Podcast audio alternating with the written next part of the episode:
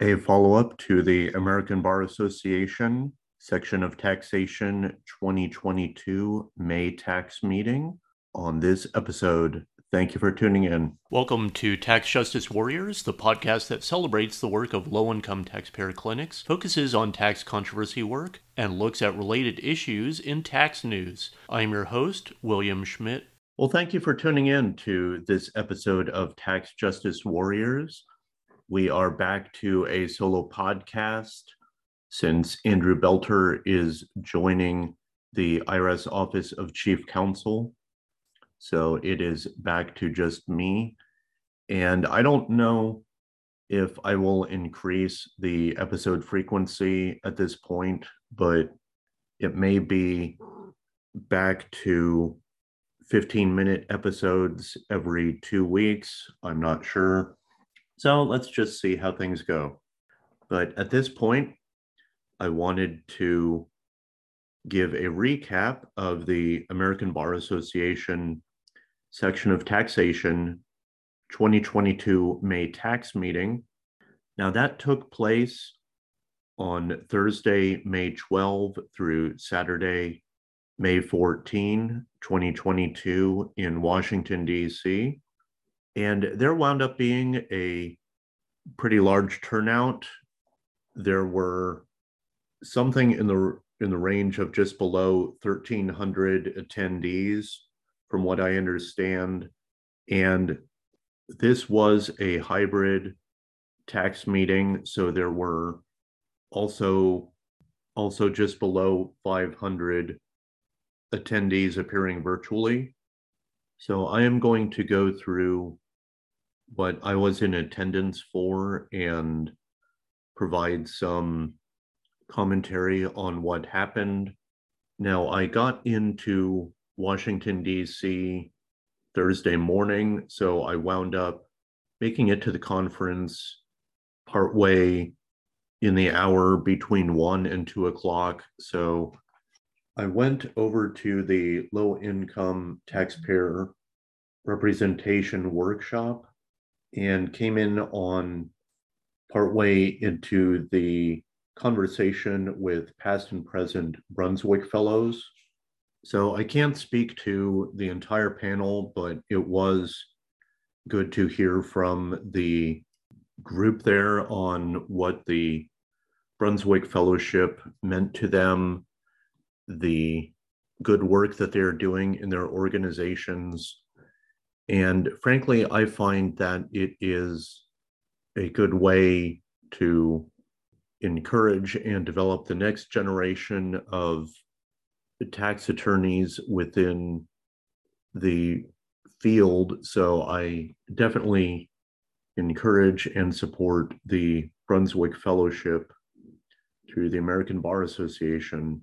And I want to note I am getting over a cold at this point. So if my voice does sound a bit off and I'm using a headset that has been provided by my work, so that may explain why I'm sounding different than usual on the Tax Justice Warriors podcast. Okay, next, with the low income taxpayer representation workshop, was rebuilding the sense of community. And that meant that the room was divided into breakout sessions where we talked over different topics that are affecting low income taxpayers specifically. And so for my breakout session, I went and we discussed the Boechler case uh, we weren't quite sure on the pronunciation, but the small group was headed up by Elizabeth Maresca, that she is a clinical professor of law at Fordham University School of Law and supervising attorney of their federal tax clinic. And her case is actually Castillo, that we were discussing the Boechler case, that they really do not have good facts in their case. Basically, the law firm was a day late in filing their petition, So there really aren't any good facts for equitable tolling, while the Castillo case does have good facts. So we were discussing that. And I would potentially like to have Elizabeth on this podcast sometime this summer to discuss because hopefully there will be some action in their circuit on the Castillo case, but also it is interesting that there was a disclosure by the IRS to the former attorney representing Ms. Castillo. And based on that disclosure, then there is a separate case where there is a lawsuit for damages based on the action where the IRS made that disclosure. And so there was not a proper filing in Ms. Castillo's case. So I, I think that is very interesting and think that would be great to bring up to you as a follow up episode. Okay, so following that workshop, then with a little bit of behind the scenes, I was helping out with the American Bar Association People in Tax podcast. And Gina On was there, and I showed her how to do some work with Audacity for recording podcasts. And so I believe she was able to record one or two podcast episodes there during the May tax meeting. Following that, there were some receptions.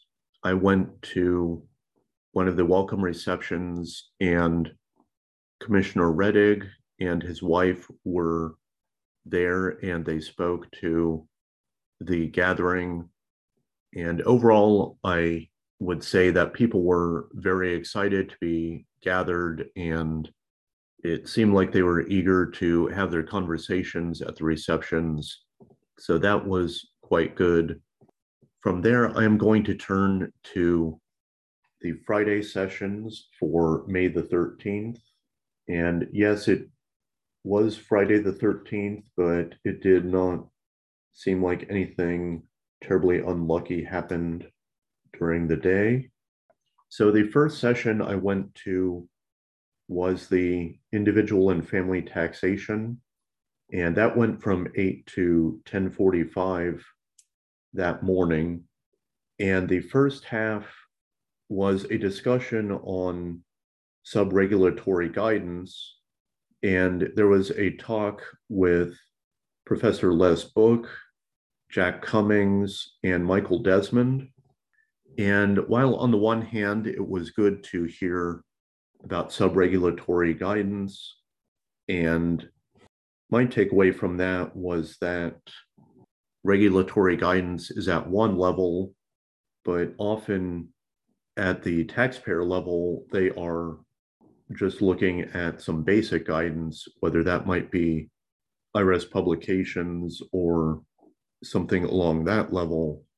But what I found interesting more, and, and I think the audience thought it went well was that Les Book, Jack Cummings, and Michael Desmond had had a great chemistry on stage where there was some of it about whether Jack Cummings would make comments on certain regulations and really when when they chose to make their comments or not. And a little bit of their interplay was was kind of humorous to watch and and so they just seemed to have a good time in discussing this serious topic and made it rather entertaining for an early morning start to dive into a good discussion of taxes. Then, after that, there was a focus specifically on IRS examinations. And I do feel a little bit that the panel started out with a presentation from an individual with IRS wage and investment. But then after that, it, it got a little critical of IRS examinations. And there were several members of the audience who had questions or comments to ask, and the panel went a little long. So it does seem like this is a hot topic for criticism of examinations for items like the earned income tax credit, the child tax credit, and other areas. So, definitely a piece that might merit some follow up. Then, after that, um, I was to uh, be at the pro bono table from one to two o'clock as part of my ABA scholarship to attend the May tax meeting. So I was not sure if I would fit in a interview with Samantha Galvin for the ABA People in Tax podcast, and we just decided to have lunch instead at that point because she was the moderator for that second half of the individual and family taxation meeting. From there, I was on part of the court practice and procedure, and the committee panels went from 3 to 545 and my panel was from 4.30 to 5.45 but my group wanted to meet at 2.45 and make some adjustments on some things we would talk about. So we did that. Then from 3 to 4:15 there was a presentation of current developments and so there was a discussion by Judge Toro from the tax court providing some statistics on various cases. Judge Victor Wolski with the Court of Federal Claims gave a presentation, and then there were talks by the IRS Office of Chief Counsel and the Department of Justice. So, various updates on recent cases. Then at 4:15 there was a discussion of the next chief judge Kathleen Kerrigan will be the chief judge starting June 1st for the US Tax Court. And so there was a look at her legal career, her background in legislation, and some of her prominent decisions. Then from there, there was a shift to the collection due process cases in US tax court panel that I was on. We went from 4:30 to 5:45 and we really tried to pack in quite a bit to that panel. We started out with just a quick introduction to collection due process. We looked at the concept of prior opportunities, at the administrative record, at the Boechler case, and I really summed it up by, or, or I concluded it by looking at low income taxpayers, really walking through how they do not understand the collection due process whole procedure.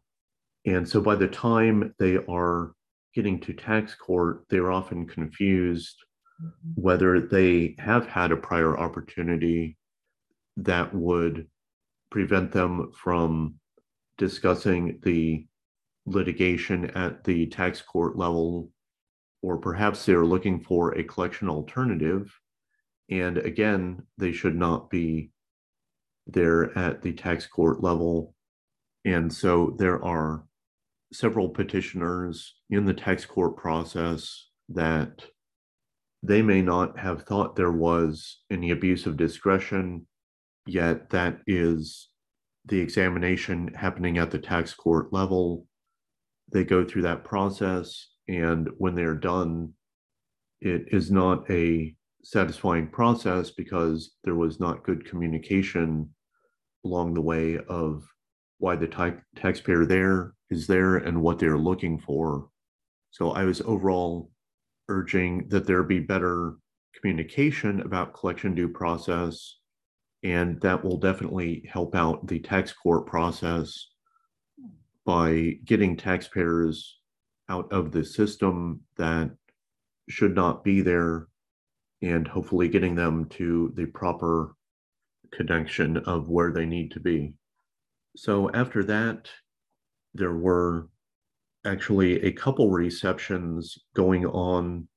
I wound up going to the section reception and was able to chat with both the former National Taxpayer Advocate, Nina Olson, and the current National Taxpayer Advocate, Erin Collins, that I think that went well. And then there was a young lawyers reception that was offsite from the hotel. And I do not know how late that reception went, but it seemed to be going a little late when when I went back to the hotel. But I was able to meet with both some people in private practice and with IRS chief counsel, able to chat with them about their jobs. And I thought that was quite a good time for networking. Uh, and as a tip for that bar, if you were looking to get some food, then it was good to stand right before the kitchen and the waiters and waitresses, as they were bringing out food to pass to the crowd, I was among the group able to get first look at the hors d'oeuvres and able to fill up that way.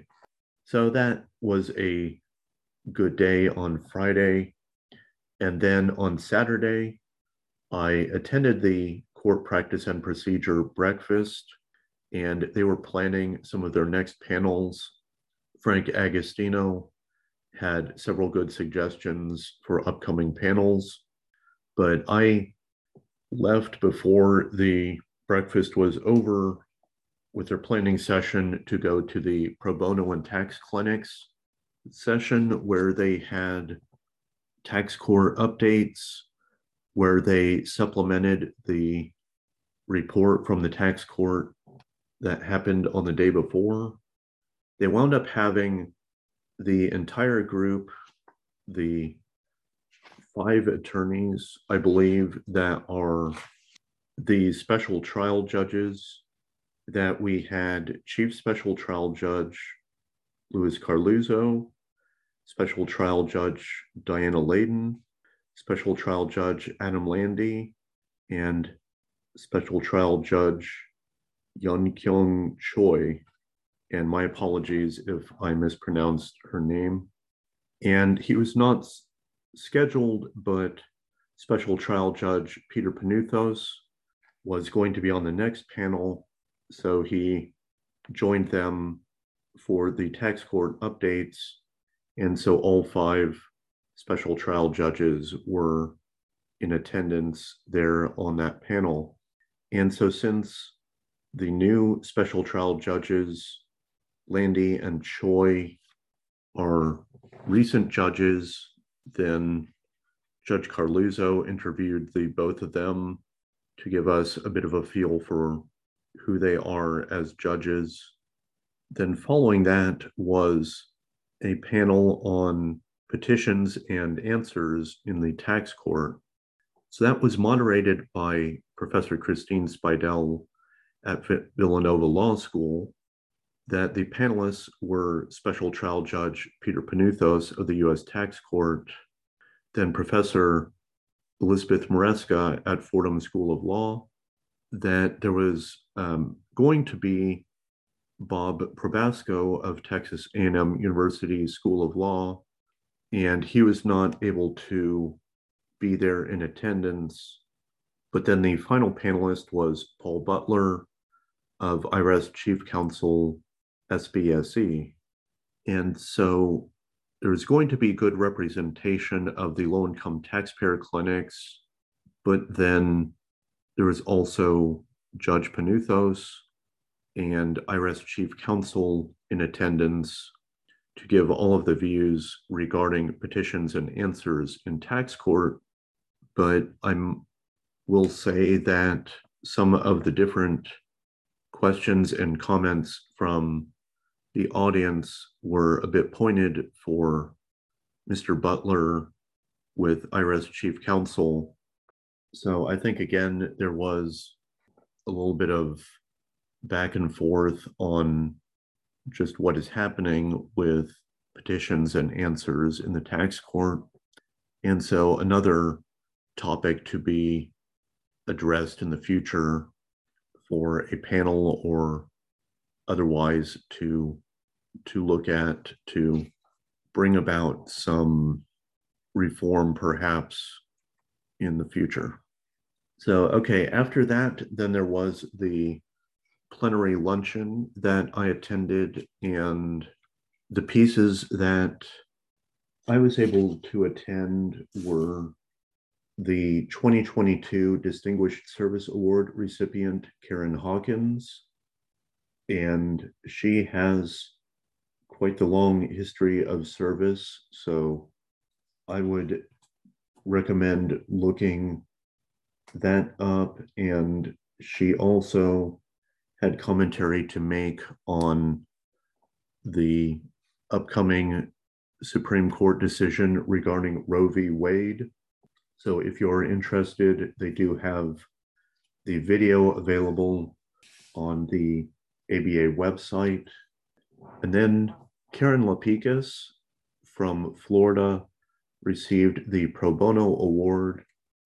And I have a little bit of a connection with her through LinkedIn and was able to chat with her about a little bit of our connections that we are, are both a little bit connected to Florida. But she gave her speech, and it does show that she is very compassionate and, caring to receive help for different taxpayers in need. And so she spoke about what a pro bono attorney does, and she gave five characteristics. Number one, they raise their hand, meaning they volunteer. Number two, they see their pro bono clients as themselves. Number three, they listen. Number four, they don't tell, they teach. And number five, they make their client feel seen. And one of the comments after both women spoke was that since both women were named Karen, that that should redefine the term Karen out in the world with how distinguished and hardworking these two women are. So I would also salute them as well. Then at that point, they were shifting to a discussion that I had to miss because I needed to start heading out for catching my flight back to Kansas City. But overall, I thought it was a wonderful May tax meeting. It was a pleasure to see so many people from the low income taxpayer clinic community and some different other people that I've been in touch with to hear some great sessions for learning. And there are ones that I had to miss that I would have liked to attend on Friday afternoon. And so I will probably be catching up with those on the videos on the ABA website. But I definitely recommend going to an ABA tax meeting. It is a wonderful time that you get to meet great people make good connections, and catch up with friends over time. So it was definitely worth going. I'm glad I went. And so that was a piece of what I saw at the May tax meeting. Thank you for tuning in and look forward to the next podcast recording. Take care, everyone. Thank you for listening to Tax Justice Warriors. We have a Patreon page if you'd like to support this podcast. Providing monetary support for this podcast helps with expenses like equipment or travel to tax conferences. Supporting this podcast through Patreon comes with rewards, so check out our Patreon page. Please rate or review this podcast because positive reviews help get more people to know this podcast exists. The views expressed on this podcast are not official opinions of the IRS, the Low Income Taxpayer Clinic program, or the employers of the people who spoke on this program. Your tax situation is unique, so do not take the statements on this program as tax or legal advice. Consult with your own tax professional to provide you with specific advice on your situation. Tune in next time on Tax Justice Warriors for another interesting tax discussion.